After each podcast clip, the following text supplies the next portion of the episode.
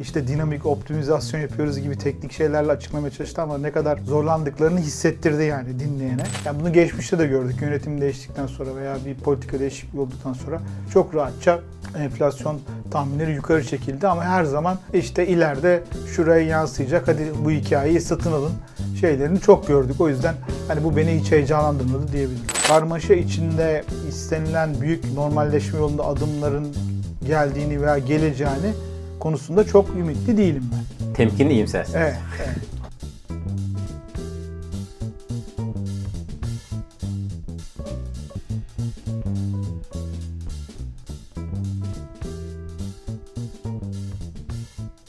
Ayıp Bey merhaba. evet. Nasılsınız bir haftanın ardında? Tatili geldi. İyiyiz. Daha enerjik bir şekilde karşınızdayım. Hoş geldiniz diyelim. Yani siz yokken çok şey yaşandı. Yani de ötesinde yani be, e, açıklanacağı, açıklanacağı bilinen, e, konuşmalar ve dataların dışında da e, ani bir gelişim oldu. Merkez Bankası Başkan Yardımcısı değişti. Tabii bunu da konuşacağız. Piyasadaki diğer gelişmeyi de konuşacağız. Ama istiyorsanız kısaca önce şundan bahsedeyim. Merkez Bankası'nın başkanından sonra başkan yardımcısı değişti. Alttaki kadroların da değişme ihtimali var tabii. Ee, onlar bu kadar çok gündeme gelmese de muhtemelen orada bir ufak tefek değişiklikler olacaktı. Merkez Bankası politikalarında temel bir değişiklik görüyor musunuz? İsim değişikliklerinden sonra politikalarda bir değişiklik görüyor musunuz?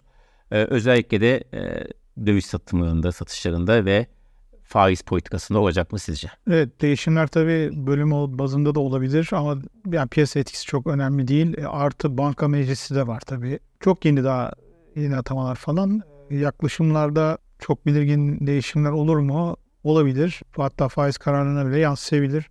Ama bunu söylemek için erken. Nihayet beklediğimiz iletişimi de tabii geçen hafta işte enflasyon raporu ve özellikle başkanın sunumuyla gördük. Genel olarak olumlu karşılandı. Benim tarafımdan da olumlu yani iletişim açısından iyiydi. Ama ben böyle zor konulara cevap verildiğini göremedim. Yani özellikle kendi yazılarımda da bunları soruyordum. Bunların arasında mesela politika faizinin nasıl hangi referansla belirleneceği mesela başta geliyordu. Çünkü şu anda enflasyonun hızlı bir şekilde Merkez Bankası gibi de kabul ediyor ki 58 ki orası aslında zirve değil. Onu biraz atlamayalım. Yani zirve 60'ların üzerinde bir yer. Hatta bakarsan yani daha fazla da denebilir. Böyle bir süreçte yani yokuş yukarı gittiğimiz süreçte politika faizinin şu anda kademede arttırılıyor olması aradaki farkın açılması anlamına geliyor. Neye göre belirlenecek? Yani gelecek enflasyon beklentileri bu rapor sonrası daha yükselmiş olabilir. Çünkü Merkez Bankası bile 33 diyor. E, ki piyasa çok çok yukarıda attı zaten hemen bu e, rapor güncellemesi sonrasında. O yüzden faizin neye göre belirleneceği hala bence cevaplanmadı. Ee, şöyle laflar oldu ama hiç net değil. Hani mevduat faizi çok öne çıkarıldı. Oradaki gerileme öne çıkarıldı. Bunları konuşmuştuk aslında. Ben bunu mesela e, olumsuz bir gelişme olarak görüyorum. Yani 30 ve altına doğru gitmesi çok istenen bir durum değil. Aslında onu da ima etti. Yani tekrar yükseleceğini de ima etti konuşmasında. Ama politika faizinin yükselecek olan mevduat faizine tekrar yakınsayacak kadar artabileceği konusunda piyasa emin değil şu anda.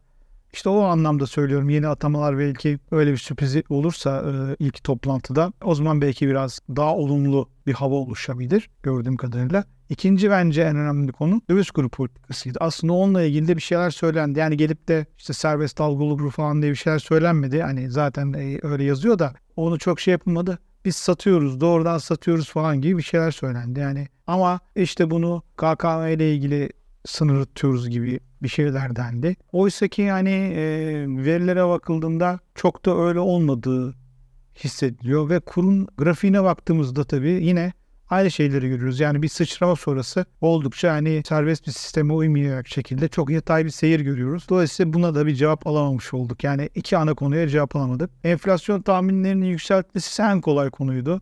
Yani bunu geçmişte de gördük. Yönetim değiştikten sonra veya bir politika değişikliği olduktan sonra çok rahatça enflasyon tahminleri yukarı çekildi ama her zaman işte ileride şuraya yansıyacak hadi bu hikayeyi satın alın şeylerini çok gördük. O yüzden hani bu beni hiç heyecanlandırmadı diyebilirim.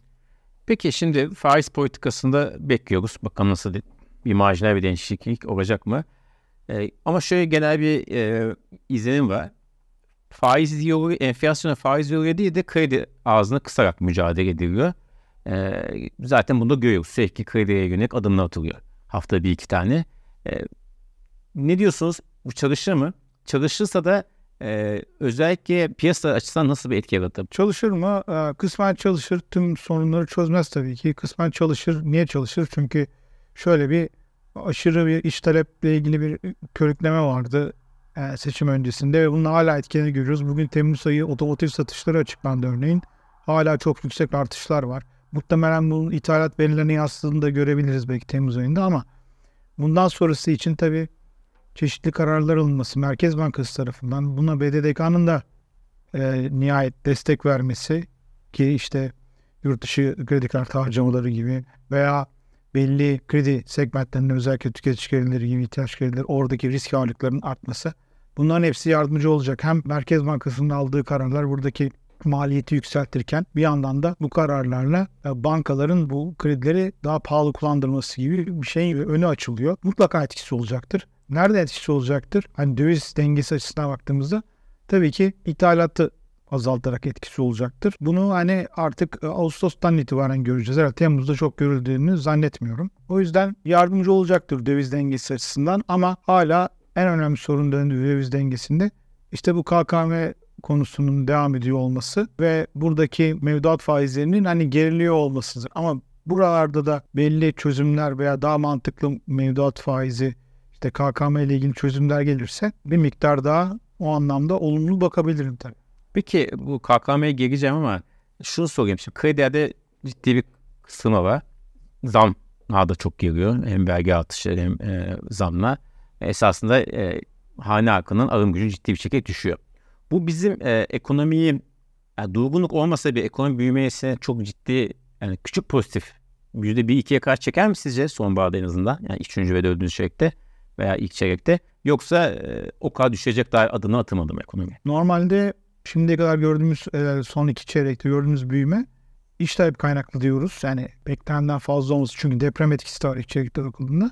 Ama dış talebin de katkısı önemliydi. Özellikle üretim tarafında ihracatın iyi gidiyor olması o da destekliyordu. E, hem şimdi iş taleple ilgili kararlar var hem de dış talepte e, yurt dışındaki Euro bölgesi başta olmak üzere oradaki PMI endekslerine baktığımızda bunlarda bir aktivitede yavaşlamanın daha belirginleştiğini görüyoruz. Bu bence bizim ihracatı da zayıflatacak gibi duruyor. O yüzden büyümede daha belirgin hızlanma olabilir ama bu hani resesyona kadar götürür mü emin değilim. Hakikaten e, şu an için e, rakam vermek oldukça güç. E, ben Temmuz ayına en son daha öncü verilerle baktım. Yani ihracat ne olabilir, elektrik tüketimi ne oldu? Elektrik tüketimi veya ihracat biraz yanıltıyor. Çünkü geçen yılın bir hayli üzerinde gözüküyor. Ama elektrik tüketiminde tabii hem bayram baz etkisi var hem de son dönemdeki sıcakların tabii etkisi var. Bunların hani ayrıştırmak biraz zor. İhracat tarafına baktığımda da yine yıllık %6-7 civarı bir artış olabileceğini görüyorum ama geçen yıla göre çok fazla iş günü sayısı var. Hani o yüzden bu artış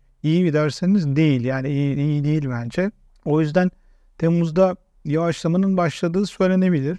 PMI endekslerinin de Türkiye için de tabii 49.9'a uzun bir 6 ayda aradan sonra eşiklerin altına inmesi de yavaşlamanın daha güçlendiğini gösteriyor. Ama dediğim gibi çok erken hakikaten yani 1-2'ye mi bizi yavaşlatır yoksa 5'lere 4'lere 5'lere giden şeyi daha 3'lere mi indirir onu söylemek için erken. Peki şimdi bu KKM'ye gelelim. Biliyorsunuz Temmuz ayında kur koruma mevduatının hazine desteği Merkez Bankası'na devredildi. İşte bunun bir parasal genişleme olduğu söylendi. Ee, şimdi artık üzerinden bir ay geçti. Yani Temmuz ayı geride kaldı. Ee, ne, ne görüyorsunuz? Nasıl bir Merkez Bankası üzerinde etkisi var kur koruma mevduatın? Hazineye etkisini bütçede gördük. Haziran'da çünkü geçmemişti. Ve bunun e, tam şimdi rakamda ama 30 muydu? 20, 25, 30 civarı milyar TL'lik bir etkisi oldu. Aslında ilk kurun en büyük sıçrama yaptığı aydı. Belki bazılarının beklentisinin altında oldu bu şey ama bu insanların genelde KKM'nin yarı yarıya dağıldığını düşünüyor olmalarından da. Halbuki öyle değil. KKM'de büyük ağırlık zaten döviz. Yani %80'inin dövizden dönenlerden olduğunu düşünüyorum. O yüzden hazinenin yükü aktarması ilave yük olarak Merkez Bankası'na sınırlı gibi görünse de kur riski açısından TL takip edildiğinden bu TL'den gelişler olduğundan yeni bir yükümlülük olarak bir kere o tarafından olumsuz bir şey söylenebilir.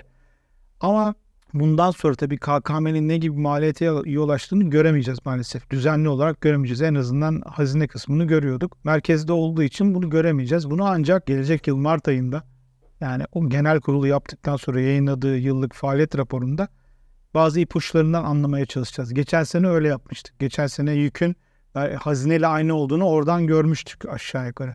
Şimdi ise bilmiyoruz ama çok e, yüksek olacaktır.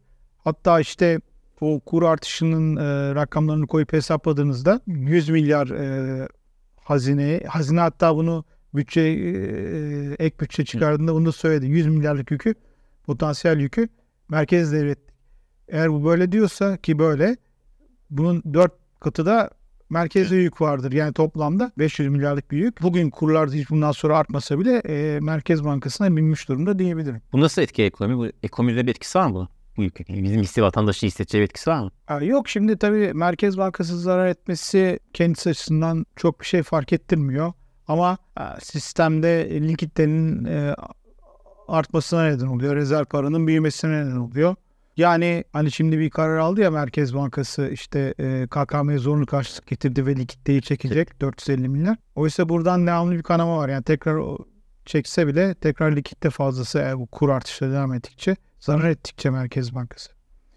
Yani tekrar bu paralar büyüyebilir. Para politikasının etkinliğini azaltabilir. O tarafları var. Ama başka bir etki olmaz. Tabii parasallaşma, rezerv paranın büyümesi belki biraz enflasyonla mücadeleyi zorlaştırır. Onları söyleyebilirim. Peki sonra e, bu hafta son soru şunu sormak istiyorum Bey. İşte ekonomi politikana baktığınızda yani bir yerlerden düzeltme çabası mı sizin genel bırak genel sizin gördüğünüz resim e, yoksa uyumsuz bir politika seti mi?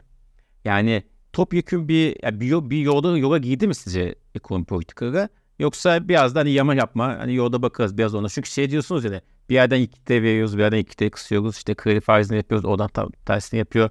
Yani ta, et, esasında belki öyle adım atmıyor ama geçen uygulama var kaldığımın. O uygulamanın da öyle bir etkisi var.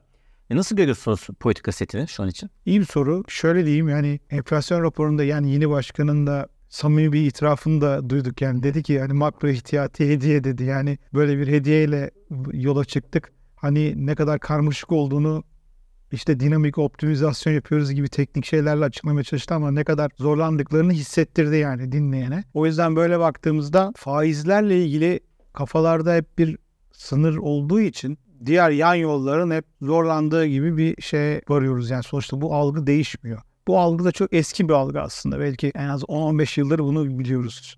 Faiz belli bir yerin üzerine çıkarılmadığından her zaman Merkez Bankası, o dönemdeki Merkez Bankası yönetimleri başka yaratıcı çözümler bulmaya çalışıyor. Yani şimdi de çok farklı durmuyor. Ha tabii ki belli bir çaba var. Makro ihtiyatı politikalarla ilgili bazı gevşetme çabaları var ama bu sefer de orada sıklaştırıcı kararlar da gelmesi gerekiyor. Dolayısıyla yine çatışıyor bunlar. Yani e, alınan kararların doğru olmadığını söylemiyorum. Doğru ama karmaşa içinde istenilen büyük normalleşme yolunda adımların geldiğini veya geleceğini konusunda çok ümitli değilim ben. Temkinli iyimsersin. Evet. evet. Çok teşekkür ederiz Haluk Bey. Çok sağ olun. Sağ yani haftaya kadar kendinize çok iyi bakın. İzlediğiniz için teşekkür ederim. Görüşmek üzere.